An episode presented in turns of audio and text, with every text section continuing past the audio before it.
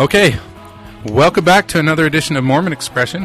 Uh, I'm your host, John Larsen, and we're here on a special uh, something that we've never tried before. First of all, we're here in the the the, the uh, studio with a, a full house. Um, let's take and go around and introduce our panels. Jessica, you want to talk in that mic? Hi, I'm Jessica. Can you hear me? Say something clever. Something clever. All right, thank you, Chris. Hi. Something cleverer than what Jessica just said. Copycat. Jesus, Chris! Robyn. Yes. All right. Welcome everybody to the studio. Did, did Zilpha? Did we come up with a name for the studio yet? I, I, I thought I thought that was your assignment. The den of iniquity. Dante's third ring. So tonight we've been talking about this for quite a long time to do what we called the book club. Um, there's a lot of people. It's it's something I've been it's been requested several times that there's people who want to sort of participate, even if they're not going to call in or sit in the studio, and um, we want to give people an opportunity to read some of the best um, and most interesting books that Mormonism has to offer. And this is the first time we've actually done that. And uh, and we're here, we're live, we're broadcasting it, and um, you all should plan on calling in and um, participating. And if you're in the book club, if you're not participating in studio this month, well, you got to take your turn. Isn't that the way it goes? Absolutely. Yes. All right. So tonight, um, well, let, let's let's first of all go through the mechanics of it. If you get on, because I know most of you are listening to this recorded sometime in the future. So what you have to do is you have to get onto UStream and create a login, and then you can hear us live. Our schedule is posted out there on UStream, or you can see it on our website, or you can see it in our Facebook group. But um, I encourage you to to connect into one of the the uh, the uh, live broadcasts. Okay, so you can get in touch with us a couple ways. With the Ustream, you can text your uh, question or whatever in, but then everybody out there in the recorded land can't hear you. So that's the second best method to actually calling us on Skype. You can um, install Skype. It's a free application. If you have a speaker in your computer, you can call us for free. Um, you need to friend Mormon Expression on Skype, and I will let you in. Now, just know that when you call in, I can't necessarily answer your phone immediately because we're oftentimes recording the podcast. So I will try to uh, uh, IM you or, or chat with you, or if I just ignore you, know that you're out there, and I might call you back in five or ten minutes. So that's how it goes. If you're nervous about all that, you can try to Skype me beforehand, and we we can arrange for you to come in. Does that all make sense? All right, uh, those are those are the rules to the game. Now, the first book we're doing is the Backslider. We're going to get into that in a second. Um, the Backslider can be purchased through our online Amazon store, as long as I'm pimping all sorts of things out here. Um, if you go to the our front page, there's a link to the Amazon store. Um, it costs you exactly the same amount that it would if you just bought it through Amazon normally, but um, we get a percentage back. So that's pretty cool. And you can buy anything that you would buy through Amazon through Mormon Expression and we get a percentage back. So if you're buying, you know, some, uh, you know, some uh, sexy panties for a special occasion or, or whatever, you know, we can get a cut of that and, and that, that, that works fine. All right. Any, anything I left out? Do you get a report of what we buy?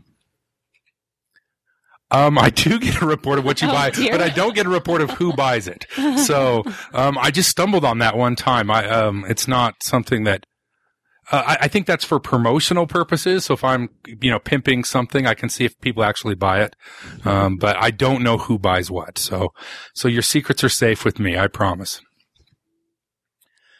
Okay, tonight we're going to talk about um, when when we do the books the book club. Now I picked three books. Now um, before I move on, our next book club is February thirteenth, and we're going to move it up to seven p.m. from eight p.m. seven p.m. Mountain Time, so that our East Coast people aren't in the middle of the night.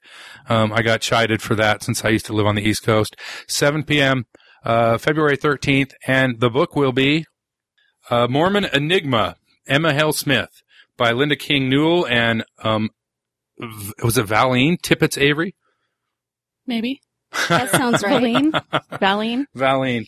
Um, so me of a name th- in the book. this was written by um, by two faithful sisters. Uh, one of them has unfortunately passed away. Uh, the the other is still around. Um, and it was uh, it's an excellent book and an excellent introduction, a, a great biography. Even though I've never read it, but I started reading it today, so um, so uh, I'll be ready for the next time, and you all should be too. You can order a copy of it on our store or find it at um, you know a DI near you.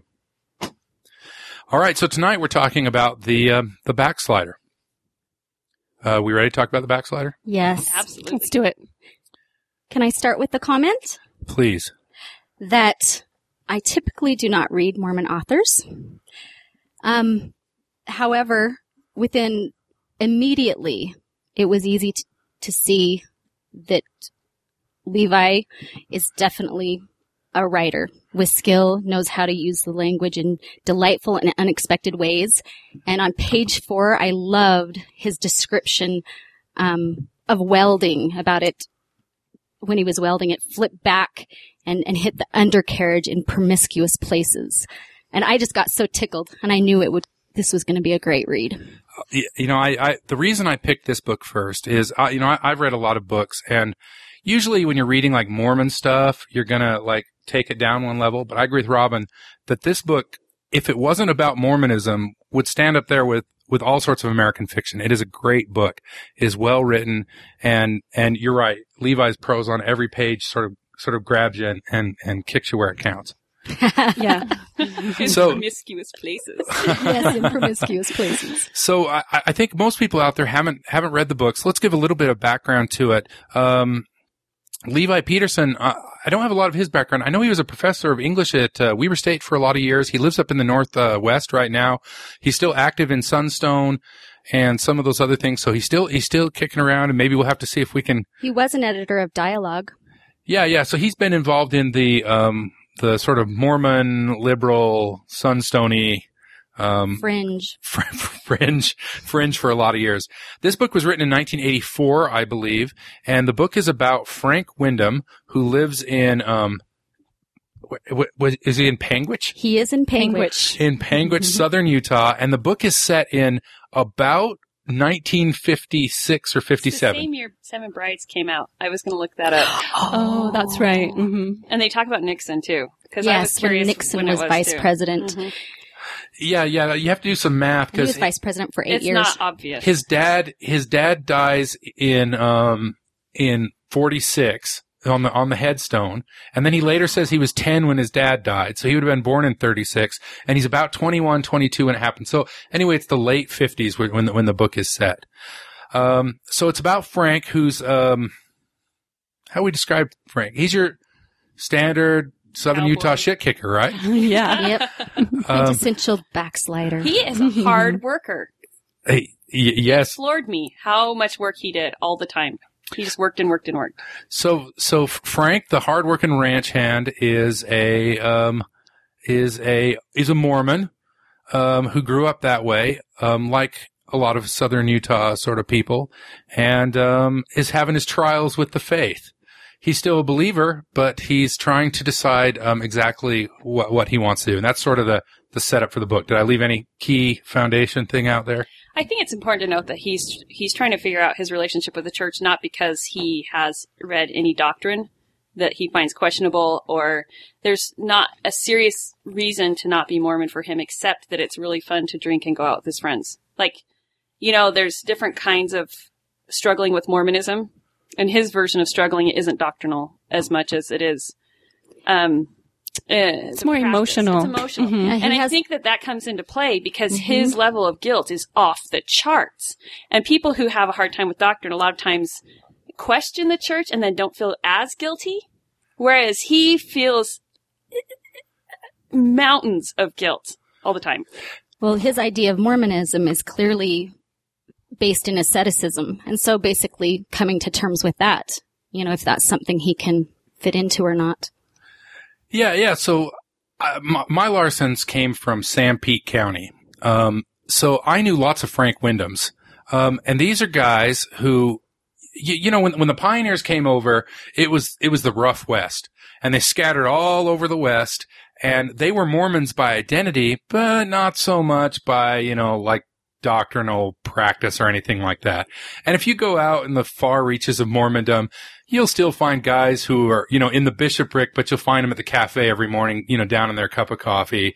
And, you know, there's a scene in the book where they're at the deer hunt and, you know, they're still, they're, they're drinking coffee and they're passing around the beer. That stuff still goes on today outside of, outside of Utah County. So, I, I mean, I, I knew lots and lots of guys like that. I mean, I had a, I had a great grandfather who went to the temple once when he got married to my great grandmother.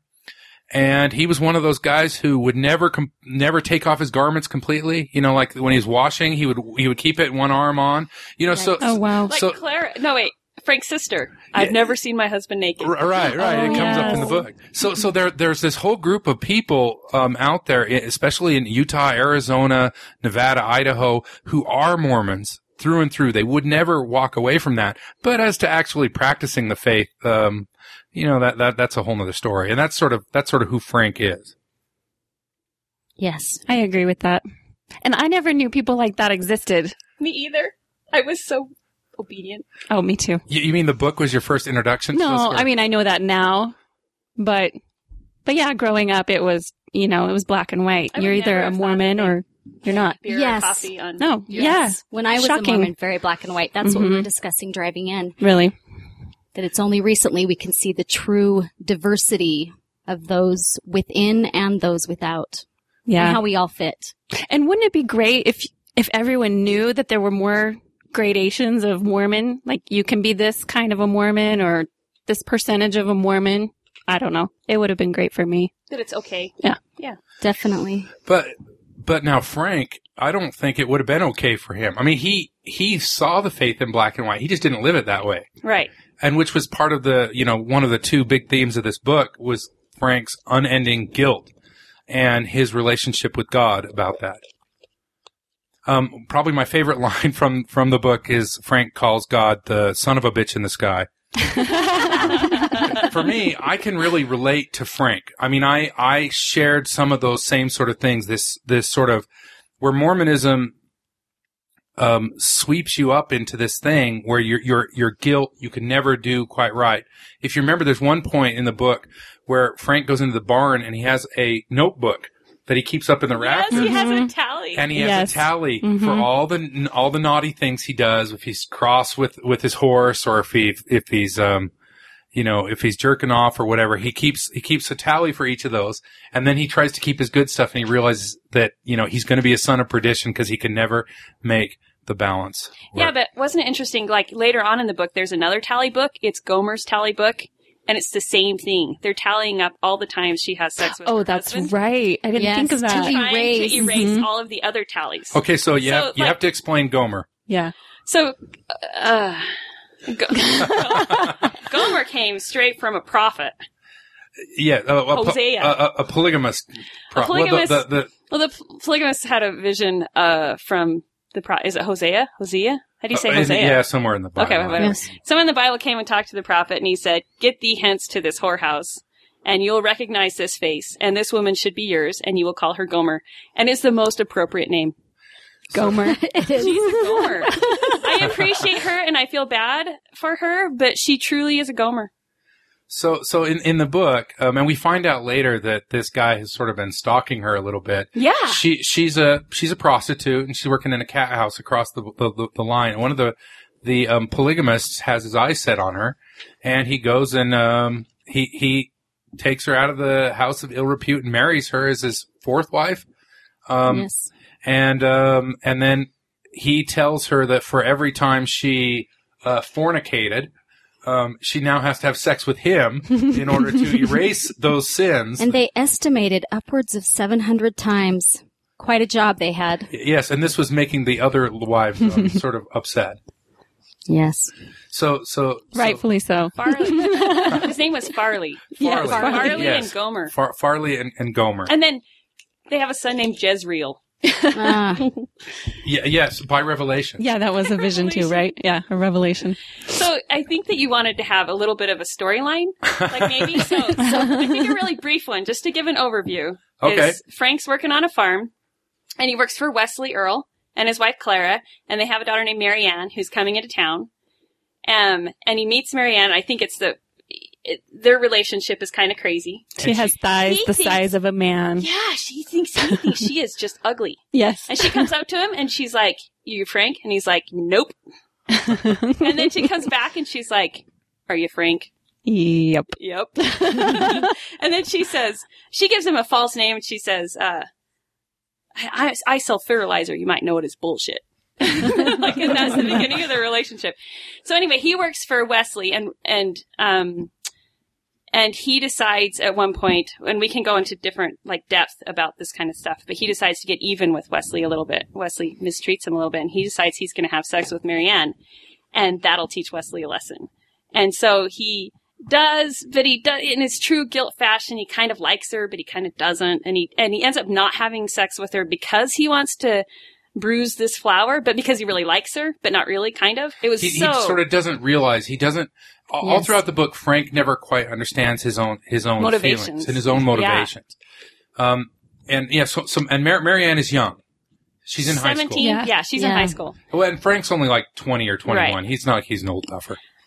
So uh, he has a brother. Frank has a brother that's going to BYU. Um, Jeremy. Jeremy. Jeremy goes a little bit crazy. Um, has an accident deer hunting. Well, he doesn't have an accent. I don't know if you wanted to talk about that yet, so I was just going to try to like blow right over that. All right. Well, if- if you're listening and you're about to read the book, stop the tape now Read the book. yeah. because we're about to do spoilers. Okay. If you're back, Jer- Jeremy cuts his Jeremy cuts his um His unit. His He penis. emasculates Frankenbeans. himself. his, his, yeah his He Frank makes- and bean. His Franken The, the whole enchilada. Beans. they made a steer out of him.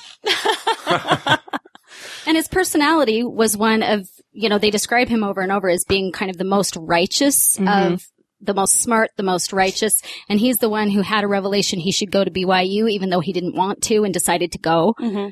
And then when Frank goes to pick him up to go hunting, he's He's off, crazy. off in some weird, funny, It was- supernatural Mhm. doctor's place. And then they go up hunting, and that's of course the situation that leads him into emasculating himself. And it's quite a job for Frank to get him back. definitely, yes, Yeah, to where he has to hold Really the wound. seriously And carry his him. life. Right. And that's was that the second like revelation that night. Frank has a revelation when he's sleeping in the truck and he hears this whooshing sound. Yes, Oh. that hit Frank's first revelation, which is a very important revelation. This Yeah, and it's the one where he needs to buck up and be a good cowboy. Well, and what and what does he see in the revelation? The shotgun? Oh He- he- God, he, it's sees he's scoping in him out. God's, God's sights. Yeah. God has His Yeah. gun. Which is interesting because we always like to say we're in God's sight, right? Right. But this Oh, is the the, most meaning. violent. Like this is the most Wow. violent. God is truly sighting him in. Wow, So- Chris, I just got chills. So That was wonderful. So two themes really run through the book, and they play out with. Um, we talked about Frank and Marianne, and Frank starts um, sneaking away and and and having sex with Marianne, who's his girlfriend, but he just doesn't quite realize it. Um, but but two big themes are, are through the book. One is it's about sex, Mhm. and and more importantly, sort of the ch- the church and its relationship with the carnal. I, I think sex is sort of metaphoric for the whole thing, which is you know this you're in the world and you know because because Frank feels guilty not only about you know masturbation, he feels guilty about his pearl button shirt and his boots and having a horse His truck. and his truck. Any truck. pleasure. No, no, food with taste. Food with taste. and he, he gets that from his mother, who doesn't. Definitely. Who, and then so his he mother. feels guilty about bacon. Do you mind if I interrupt for a No, moment? Because I think this is a perfect time to add in this uh, quote from the book. It's on page 141 of my paperback copy, and uh, and so it's this theme that you're discussing right now, where um, they're discussing why Jeremy would have possibly done that, and is he crazy? You know what happened, and. Um, Frank says, he ain't coming out of it, Frank said. There isn't anything for him to come out to. Who'd want to spend his whole damned life with his privates cut off? And to me, I saw that as the theme. Who wants to spend, you know, spend their whole damned life being cut off from their privates? And in some very real ways, he's trying to cut himself off from his privates by denying, you know, the, the desires of his body. Yeah, J- Jeremy really is where Frank is going, right? Right. Right. Yes. Um, yeah. And and and And Frank realizes that too. Frank realizes that too. but Marianne realizes it first. Yes, yes. I I think one thing that's key though with Frank's personality is he's so harsh and so judgmental to himself, but he he isn't that way with anybody else No. really. Right. Mhm. And his brother, you know, when his brother goes crazy, he insists when Jeremy goes crazy, he insists everybody call him Alice. And Frank says one time, "No, that's stupid," and then he calls him Alice for the rest of Right. You know, here's And he goes up to priesthood meeting and he's like, This is Alice. and I'll have words with anyone who calls him Jeremy. right, right. So, so, so Frank is really this this loving sort of the. In a way, he's this mod. He's a hellraiser, but he's this model sort of Mormon. He's this model way, and and his bishop, um, who, who's a who's a great character, recognizes that in Frank, but Frank can't see it in himself. He can't, and that's that pollutes his relationship with Marianne. He can't understand that he's, you know, they, they go to the movies and they have a good time and all, all that sort of stuff. Well, one thing I thought that was interesting in the timeline of the story wise, uh, that Frank has this experience with Jeremy cutting off his privates. Um, two days before that, he's out with Marianne and he decides he wants sex and he needs it bad. And she's like, we can't, I'm on my period. And he's like, nope, don't care. She's like, no, seriously, you don't want to go there. and he's like, uh, nope. So he actually, like, they kind of insinuate a little bit later that he realizes the last time he had sex, he was bloody too. Like, his privates were also bloody. And I think that that's kind of what put him off sex for a while. I hadn't thought about that. That is very interesting. And gross. Yeah. I mean, just to read about. Oh, Sorry. so many I things about human nature aren't womanhood. gross. so you were saying there are two key things, and one of them was um, one of them was our relationship, the the church's relationship with our bodies, or sex. Carnal. sex and our, our bodies, and, and and and the other one is, of course, the relationship with God. Yeah. And now, now Marianne and her family are Lutheran, right? Lutherans. No, not her dad. Her dad's. Her- Her dad's feminist. not- yeah. Her dad's a free thinker. Her thinker. dad's an atheist who who's just putting on the show, right? Yeah. Mhm. Um, Not even very well, really. yeah, yeah. He he's he's he thinks it's all a, a bunch of hogwash. So so, but but um, I, I- I think you know to to to skip to the well the very end. Marianne is sort of the the ideal true Christian. I I, I would think as Levi Peterson sees sees them. Um, she's she's loving, she's caring. You know, you know when they f- first have sex, she just sees it as uh, you know, you know, even though even though you know she's underage and they're sneaking around, she just sees it as sort of a loving thing that that, that she did. She doesn't feel any guilt about that.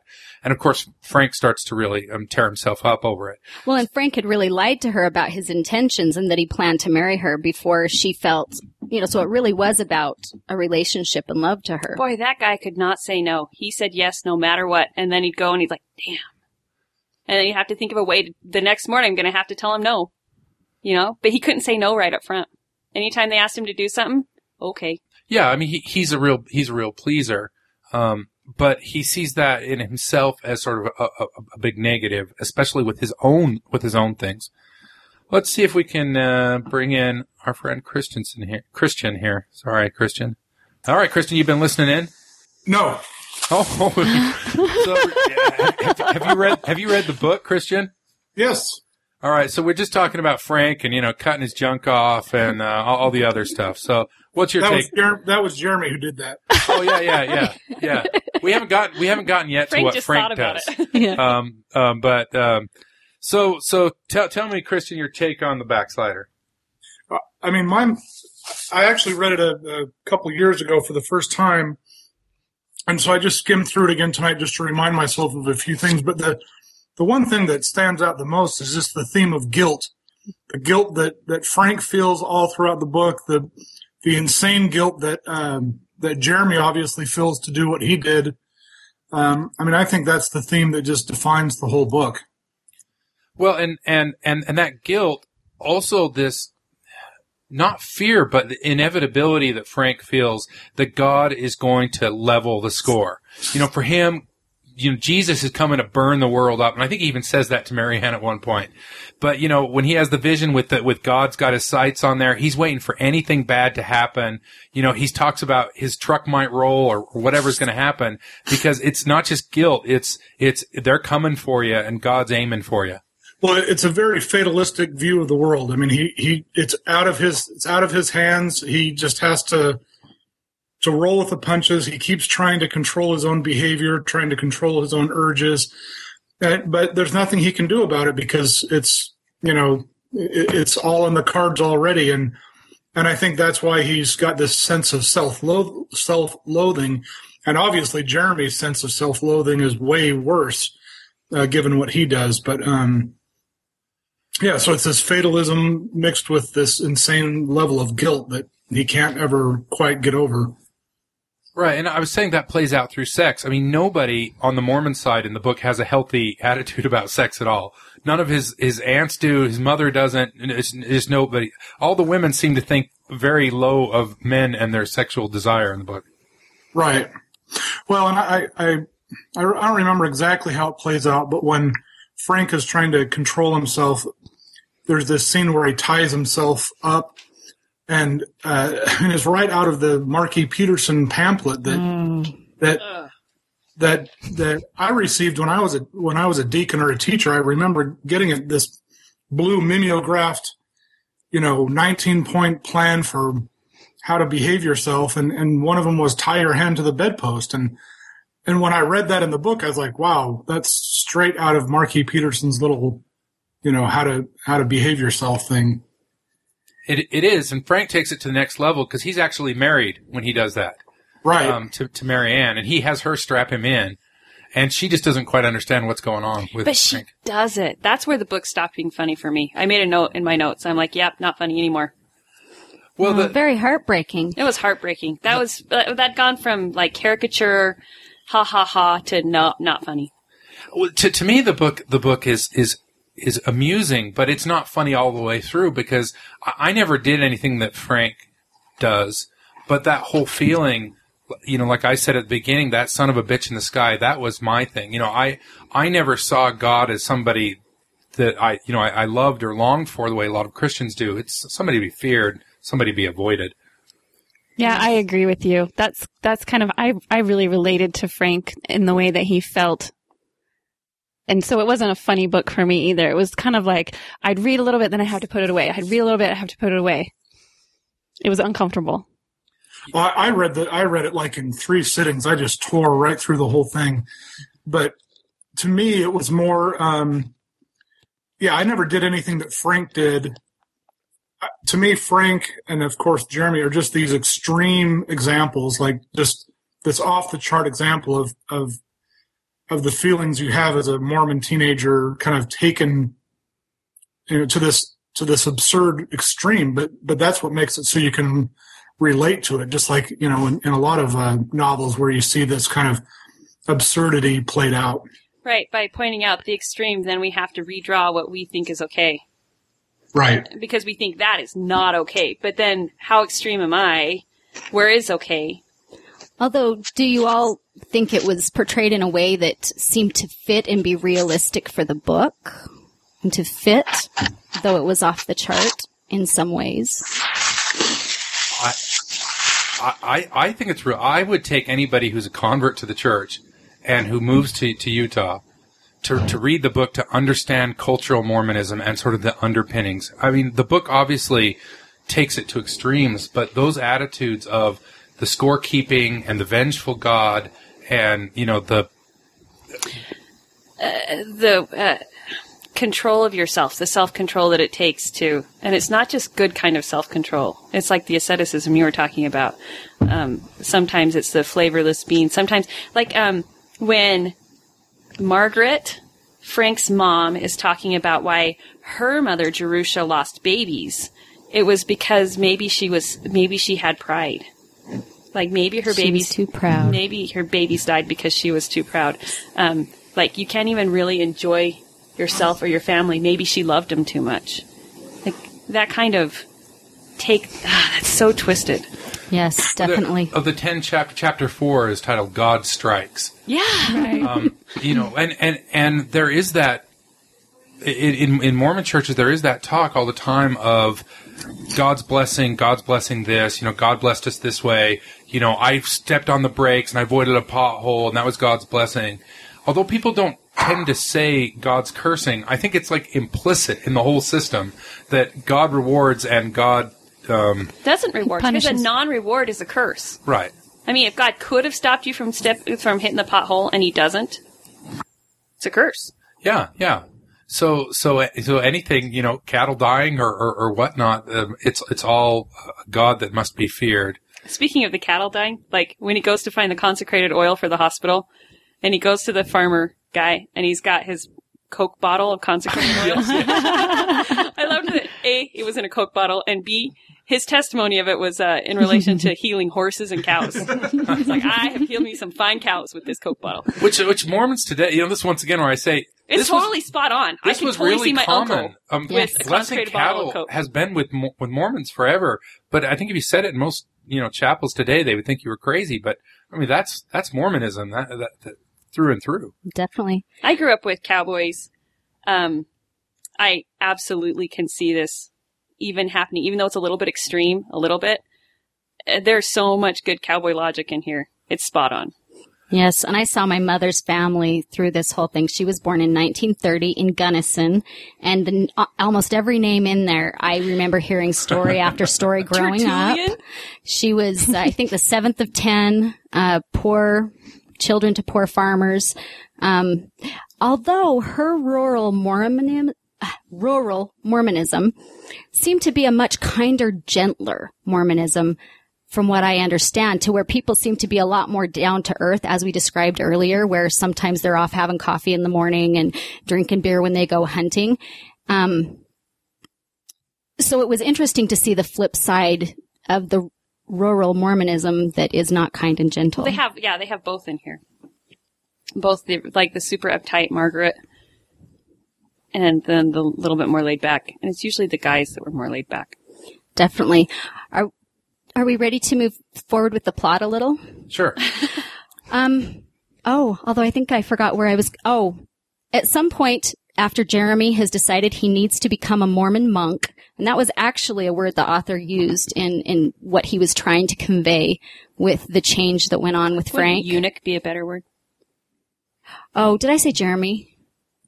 I was talking yeah. about Frank. Frank is going to be a monk. Jeremy, yeah, that he's becoming the Mormon monk and then finds out that Marianne's pregnant. Because it just so happens, apparently, you can get pregnant on your period. And so he decides What? to do the, he decides to do the right thing and marry her.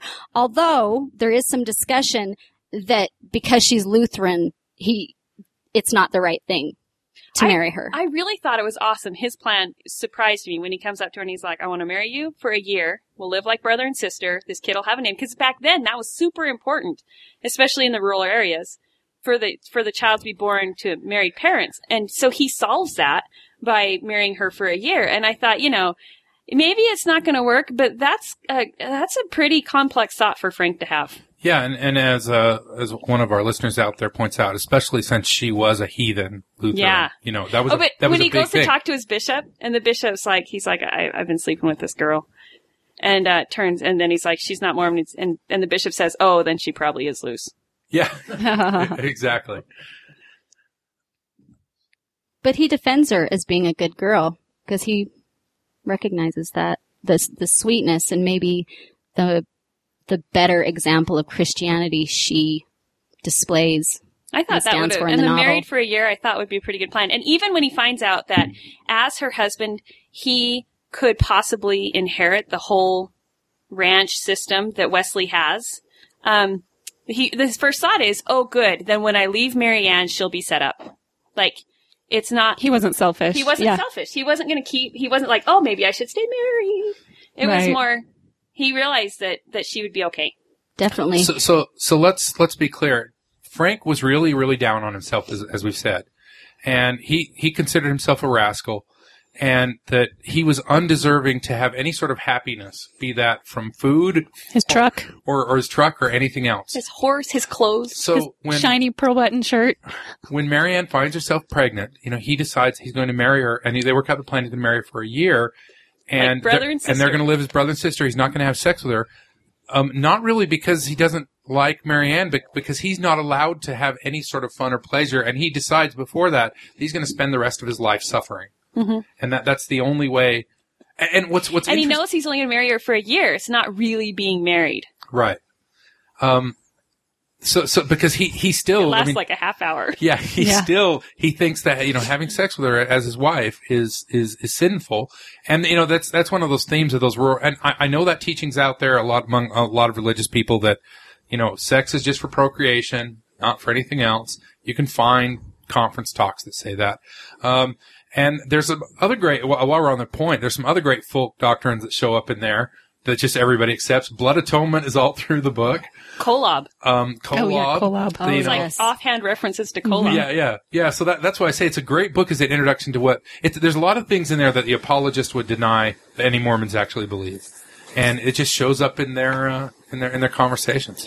Well, well, and he, he somehow manages to do this in a way that avoids what you know the the Wallace Stegner problem. Wallace Stegner once commented that there's no good Mormon fiction because it takes too long to explain the Mormonism. That's true. Mm-hmm. That's true. He just threw Interesting. Kolob out there without having to reference what it was. and and and Levi Peterson doesn't you know, he doesn't apologize for for you know it's like if you were to read a book about Jews you know they, they don't explain every little thing they just they just tell it and assume that you know what's going on and, and Levi Peterson does that he just he just tells it how it is. He just assumes that you that you know what what's going on.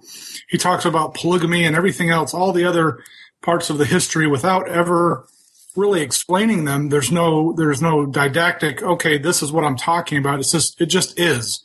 And i think that's one of the reasons why it's it's so readable to to a mormon. And i think if you're if you're not lds and you read it you're not going to understand all of those things per- perhaps but you're going to i think like john was saying before you get a much better sense of what mormon culture is really all about by reading it Um, um, Heather in the in the chat land asks, based on this book, do you think Brother Peterson's message is that this is standard Mormonism, or do you think this is supposed to be extreme Mormonism?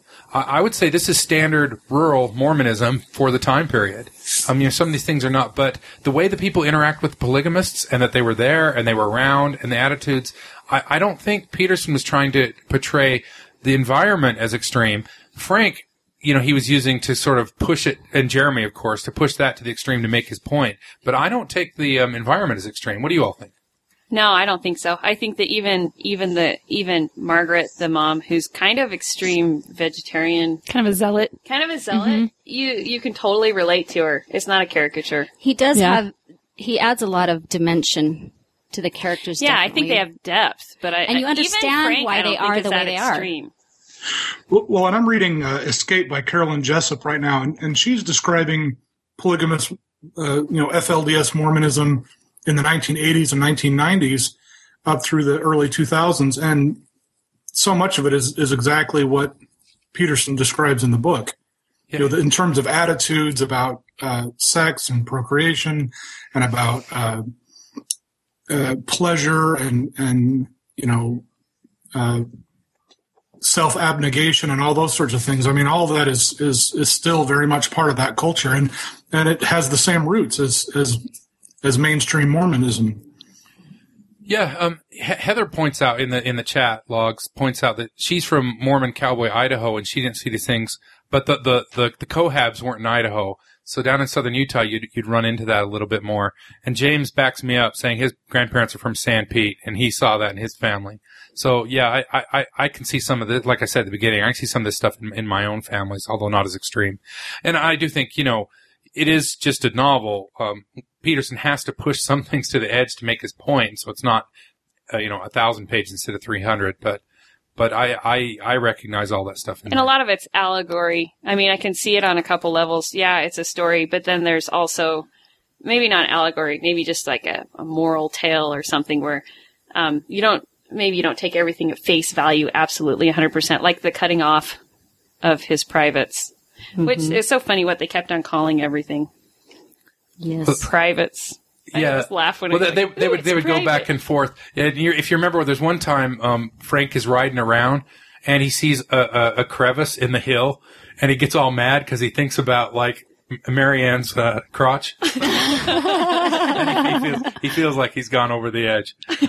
All right, um, let's bring in another caller. Let's bring in um, Jesse. Hello. Hey, Jesse, you there? Yes, I'm here. Welcome to Mormon Expression. Thanks for calling. Have you, have you been listening? Yeah, I've been listening. Oh, so, uh, so you're one step time, up on the uh, slacker Christian. All, all right. So, uh, J- J- t- tell us, tell us, tell us, uh, oh, oh, Jesse, your, your, your take. Um, well, growing up, um, as, you know, as, as a city kid in the in the 80s and 90s, I just thought it was great to hear about all the the horses and the cows and the, the trailers and how they had to move all the cattle around and everything. I just the whole first uh, quarter or so of the book was pretty heavy on that, and um, I just enjoyed that. Yeah, yeah. To me, the book is sort of a throwback to the things that I knew about. I, I was never like a farm kid at all, but I was related to them. You know, Right. we'd go stay at my grandparents' house on, for a in Sanpete County for a week every summer, and I, I would see this sort of talk and and this sort of action, sort of behavior. So so I I, I I'm on the same boat. Yeah, I think for for, just about every um, you know Mormon under forty, this is probably the experience of their their grandparents or their great grandparents. Um, so that that was good to to get a better hold on. Um, there were a couple. There was one other theme that was in the book that I found um, that we ha- we haven't had discussed here yet, and that was of um, kind of the way that nature played a role in the book. So there's a lot of talk of you know their treatment of the animals and how they how they used the animals on the ranch, um, and then they went up to see those fossils. Um, uh, who was it? The, the guy who owned the ranch um, took Wesley. took like the professor Yeah, and those people up, up to see those those old fossils, um, and all of that is kind of juxtaposed against, uh, you know, all the church church doctrine and the, the blood. Um, there was just a lot of symbolism with that sort of thing. That was a good point. And then a lot of the descriptions with animals included, Right. you know, cutting Violence. off chickens' heads and Calf And- nuts. hanging. yeah. wow, What was that animal that? Oh, the cougar. yeah, Like, the cougar that, something. He that ended up save hanging in the yeah. tree. Well, and then the goat, the goat that crapped all over the new Oh, car, right. Oh, right. Oh. hmm and then they he he broke its leg, and they had to, you know, its blood was spurting all over the place, and Do you think the Um, lame bull was a symbol for anything? I, I kept thinking it was because it kept coming up, but I could I never come up with it. I'm not I smart enough to figure out what the lame bull stood for. Yeah. I, I have to be honest. I read this like a month ago, and I I kept thinking, um, I just kept calling that guy Packer in my mind. Oh. All right, lame um, bull. Heather in the chat room makes another really good point. I think it's worth bringing out. She she says um, the it's the members, i.e., Frank and Jeremy, who are taking the message not t- too far, not the church. I, I think that's true because if you look at the characters in the book, like the bishop yeah. and the other ward members, they're none of them are suffering this sort No, of extremism. They're even, normal. even the polygamist, you know, Frank has all these weird ideas about sex, and everybody's like, uh, no, it's not that way at all. So I think he, I think um, um, Levi plays Frank and stuff off off the church. But that being said, I think it's clear from the book that these are undercurrents in Mormon culture and undercurrents in Mormon thought. and kind of maybe like uh, something that a lot of us go through, something a lot of us overcome even as teenagers was uh, desires and different things like that. So maybe Frank kind of represents part of our personality. Definitely. And definitely the different aspects of the different kind of people and how they can be in a very similar culture and system and how it affects everyone so differently. What can completely wound one may, you know, give meaning to life for another person. So I thought that was really very interesting and to where it seemed like the author was um, and in fact, I believe this came up um, as one of the themes in an interview he gave in 2007 on Mormon Stories. But the idea that God is no enemy of human appetite. I don't think his what he was trying to get across was so much necessarily about God or even the church itself, but how some people interpret it and and the role they play in hurting themselves. Um, Yeah, I, I, I thought I think that played out with all of um, Frank's bargains that he had with God. You know, all throughout the book, it happened over and over where he would be backsliding, and then he'd kind of pull himself up a little bit and make some new new arrangement where he was, you know, okay, well, we're only going to have sex, um, you know, once a week, or or it's only going to be at this time, or you know, there he did that a million times during the book. Um, and I think that's probably something that every, maybe not to that extent, but every LDS male um, has probably made similar, um, you know, justifications within his own mind at some point or another. I think a lot of that has to do, uh, so, uh, what we were just talking about, uh, with the God we create in our mind. Not that Right, God, right. I'm not saying God is fiction. I'm just saying we all have our own versions of God. And a lot of times, um, how we judge ourselves is based on, on the God that we've created. Right. So Frank kept setting up new standards for himself all along the way. Yeah, he had a vengeful Um, God, and so he was always always mean, guilty. nasty God. because his God cared that much about everything. The punctilio. I, I liked the part where they were in the, the Lutheran church and he was commenting on how, how weird the Lutheran church was. And then he looks over at um, Marianne's cleavage and he felt bad about it, even though it was in a, in a Lutheran church. All right, so let, let's talk a little bit about the the final the the final main arc of the story. So Frank, we we've talked a little bit how Frank um, gets married to Marianne because you know she's in the family way, and but he he he believes that he's not fit to be married to anybody, and he's going to leave her in a year, and that's his plan. And he tell he explains it to her, you know, because he, he he broke her heart when he told her that he didn't love her. Um, but but he keeps jumping on top of her, and he keeps treating her nice more more than anything else. I mean, they go out every Friday night, and uh, you know, it's it's obvious to everybody that he truly cares for her, he truly loves her, and he even starts telling her he loves her, right? And then he starts lamenting that it's not going to work. He's not going to be able to leave. Um, but we we talked about the restraint. So sort of the the penultimate climax of the book is he wakes up in the middle of the night, and I, I I guess we have to say he has a problem where he wakes up in the middle of the night um, Masturbating. masturbating. Thank you. That's that's the right word for it. I hate that word though. I have to say it's one of the ugliest words ever. It's better than self abuse. Oh yeah. There's a- there's by a- far. It should be said there's about 15 like synonyms for it Yeah, that show there up in the is, book. There's but- some great ones. Yeah. I, I almost wrote one down because I About had to think about it twice. I was like, what? Uh, something about it. It wasn't. choke- It was. It was um, the, was it the mule one? Something with the mule? yeah. Is it yeah, yeah. What was it? Mule? Yes. was Bopping the mule. No, no, but it was something like that. Yeah. It was so it was- crazy. I it did. It I, sounded I, like I, a I croon. had to go back and read was it again. actual, literally, I something did with too. mule. I went kind of went back and I was like, "What's he talking about? A mule? Where'd the mule come from?" But this was an this was a nocturnal emission, though. He wasn't he wasn't doing it consciously. Well, well, at least well, not. he- at, he at wakes the up beginning. and he He wasn't Well- awake, but he. yeah. Yeah. he wakes up and he has Marianne because he can't unstrap himself. So he has Marianne unstrap himself, and then he, you know, he he He Kind of- says. He says, "I want to have sex with you," and she says, "Nope," because she knows. She said in her. She says, "Nope, there will be hell to pay in the morning." r- right. And And because she she, knew- knows Because she knew doesn't he would really do want something. It. He's Yeah. going to hurt him. Yeah, he would do something. Really want it. hmm And, and he's like, "Nope, now." And she's like, "There's going to be hell to pay." Right. And she doesn't mean that she's going to be mad. She knows or that he would be mad at her. That Yeah. he Just would that be angry. he at would do himself. something to himself. Yeah. that, that, yeah. Yeah. that there will be consequences. Yeah, there's going to be consequences. and there are consequences in, the, in the morning. Um, That- oh, that was. it, it's sort of hard to read. It was hard to read. that was where it was.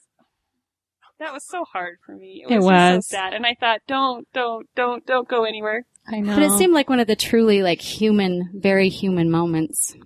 You know, because you could see the love that Marianne had for him, but she wanted to love her husband and have that kind of a relationship, but knowing how much it hurt him. She says, like, um, a little bit before that. Um, no, it's right about then. She, um, she talks about, she talks to Jesus, and I can't remember who she's talking to, but one of the quotes is, "But I also say, sweet Jesus, please don't be like Frank thinks you are." Yes. Yes. And it seems like she tries to offer up this alternative to him, mm-hmm. which Yeah. gratefully, The cowboy Jesus. yes, in the mm-hmm. end, he learns Love to that. embrace. Mm-hmm. So we, we'll get to Cowboy Yeah, Jesus get in a Cowboy- second. I expected but Cowboy Jesus all the way through this book, and I got him on the last three pages. everybody's Yeah. wondering now who hasn't read the book because we stopped at what what happened. So oh yeah. it was tragic. Fra- it was hard to read. Frank gets out of bed and he's looking to punish himself. So he takes his hand to a cheese grater.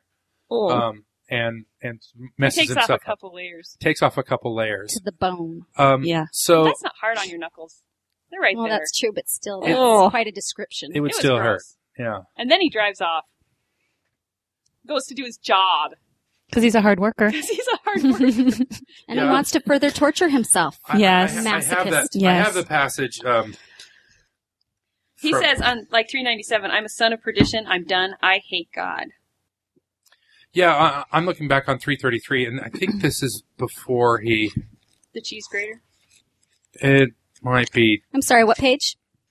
Yeah, it's just ri- it's right after. It's when he wakes up in the morning on 333. page Oh, 332 in, in my my copy. Um.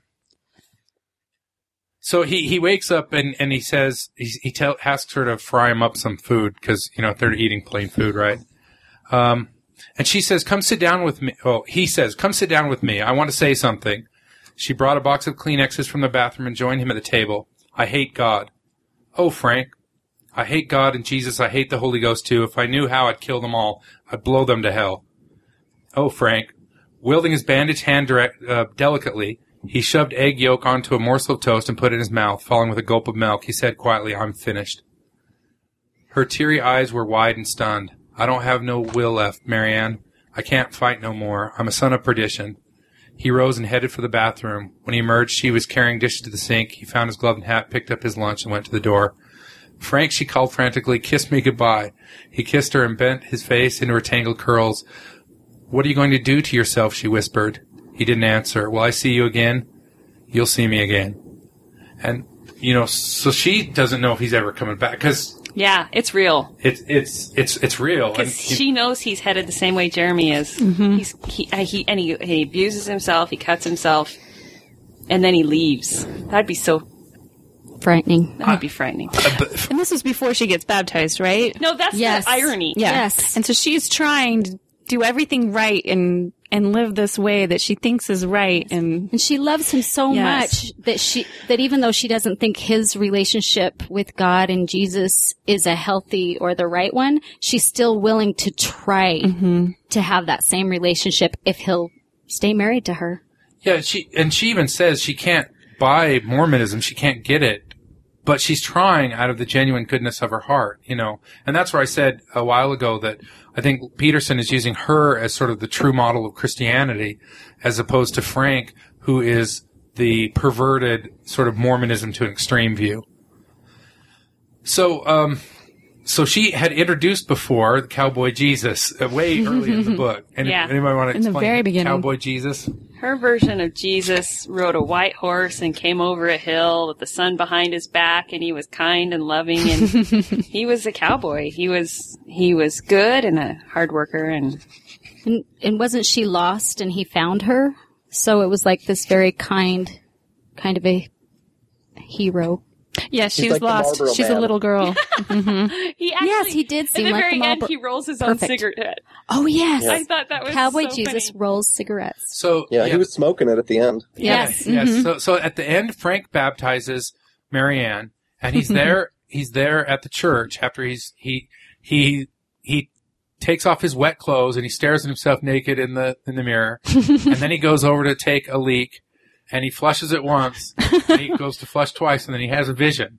It's Frank. three. I think Because the had a rushing of the Oh, times. toilet it's the It is was his the Holy rushing Ghost. Of the urinal. I. Yes. So in the vision, he he shares he shares Marianne's vision, and he sees cowboy Jesus. A cowboy rides up, and Frank realizes it's Jesus. And like, like I said, uh, Jesus starts to roll his own cigarette, and And Frank- Frank's like, "Isn't smoking against the word of wisdom?" And Jesus is like, "Yeah, I advise against it." It's, it's a new habit I've taken up. I don't recommend it. yeah. So and he goes through, and Frank says, you know, we've got this problem in our family Mhm. and this problem, and Jesus is like, yeah, that's rough. That's it. he lists everything. My brother, my dad died. And he listens and he has empathy. And he dispenses beautiful, loving advice. You know, Yeah. Love your wife the Enjoy way life. Go fishing. Yeah. Yeah, so Frank says to him, he says a bunch of stuff. Then he says, I love the world, Frank says. I love my wife and my little kid that hasn't been born yet. And I love a big truck under me. And I love the sunrise out over the Escalante breaks. And I love the sound of the diesel running the pumps in the middle of the night. That's what I love. I hate God. And Jesus says, Well, I'm sorry to hear that. Myself, I love God. I know you do. Go on now. There isn't much more to say except I scraped all the skin off the back of my hand, and it's in my mind to do the same thing as Jeremy did. Except when I cut myself off, there won't be anybody around to stop the bleeding. Then Jesus says, Why can't you believe my blood was enough? why do you have to shed yours too? Which is what Marianne had asked him had asked him before. Yeah. Yes. So, um, to, to me, the you know we've we've talked about the book and how it's such a great introduction to Mormonism. In the end, what Peterson does in the last two pages there is show Mormons kind of the Jesus that everybody else believes in. That you don't sort of have to earn, you know, your your way into heaven. That there there there is a there's a grace that that there's and and Marianne is the personification of that. Um, you know, because she never stops loving Frank and she never stops caring for him and she never stops trying. She's even willing to go as far as, as getting baptized in the church. She really doesn't hold to just, just for her love of Frank. Definitely.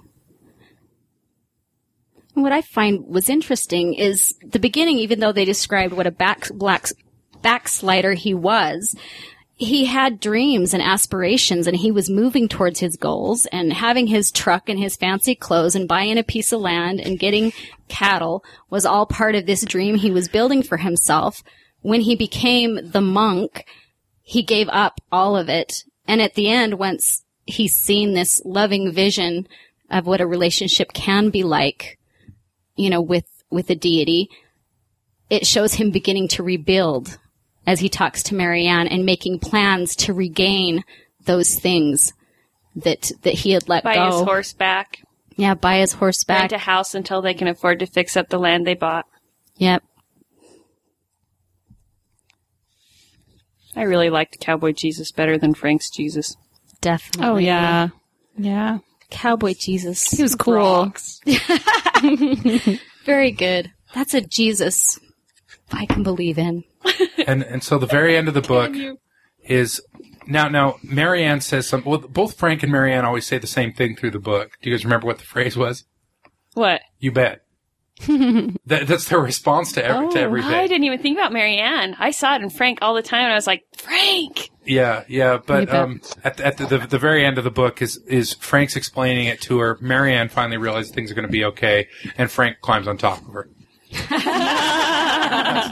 And she says, "You bet." you bet. He he was just smelling her perfume.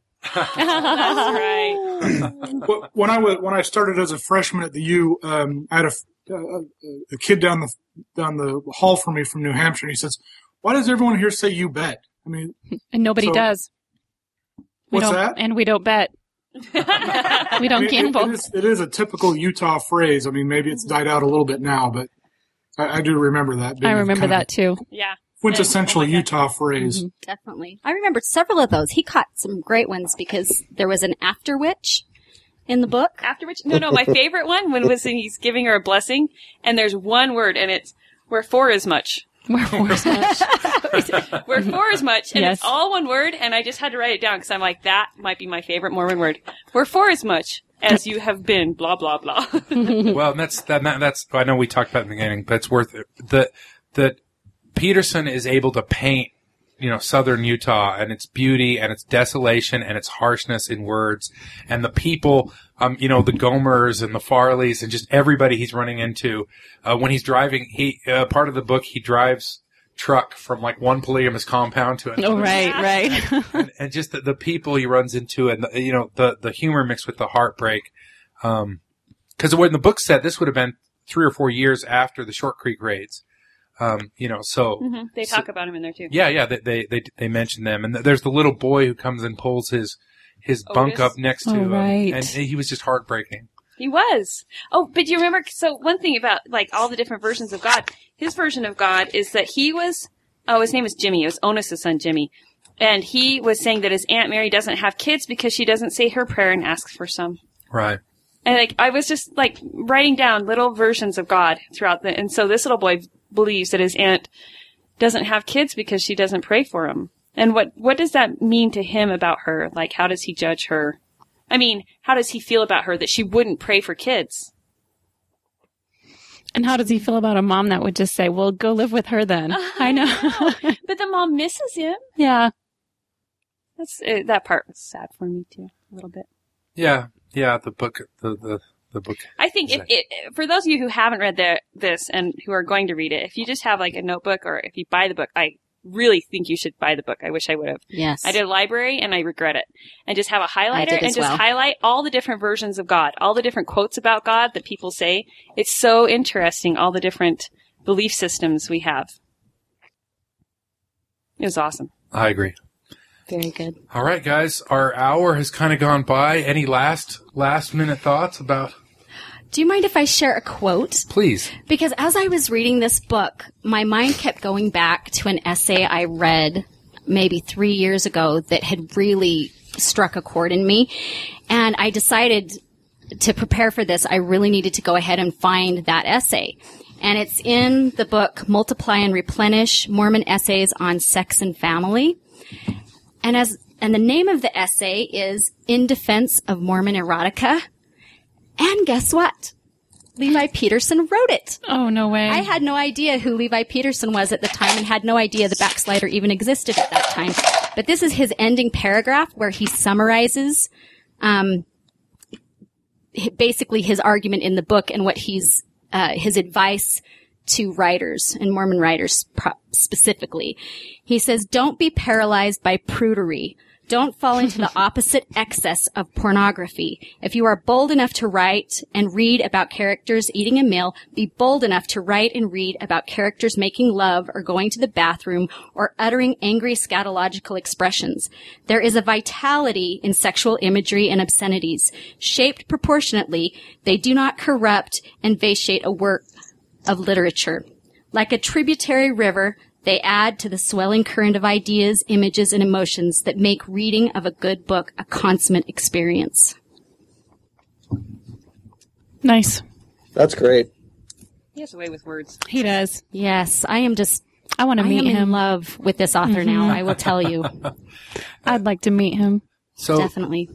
yeah, brilliant. Like I said in the beginning, brilliant piece of literature. It would play both inside and outside. If only it could break the, the, the barrier. You know, I, I know it's not going to, but it's one of those things that, you know, every, every Mormon should read, both for its message of, of grace and hope, its message of the underside of, of Mormonism and our view on, on the atonement and on redemption.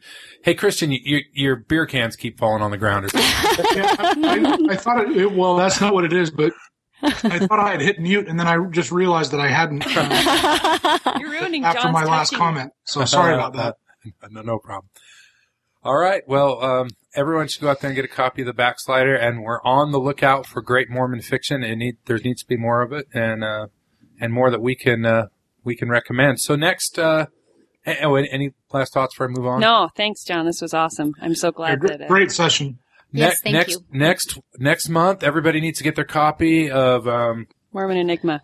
Emma Hill Smith.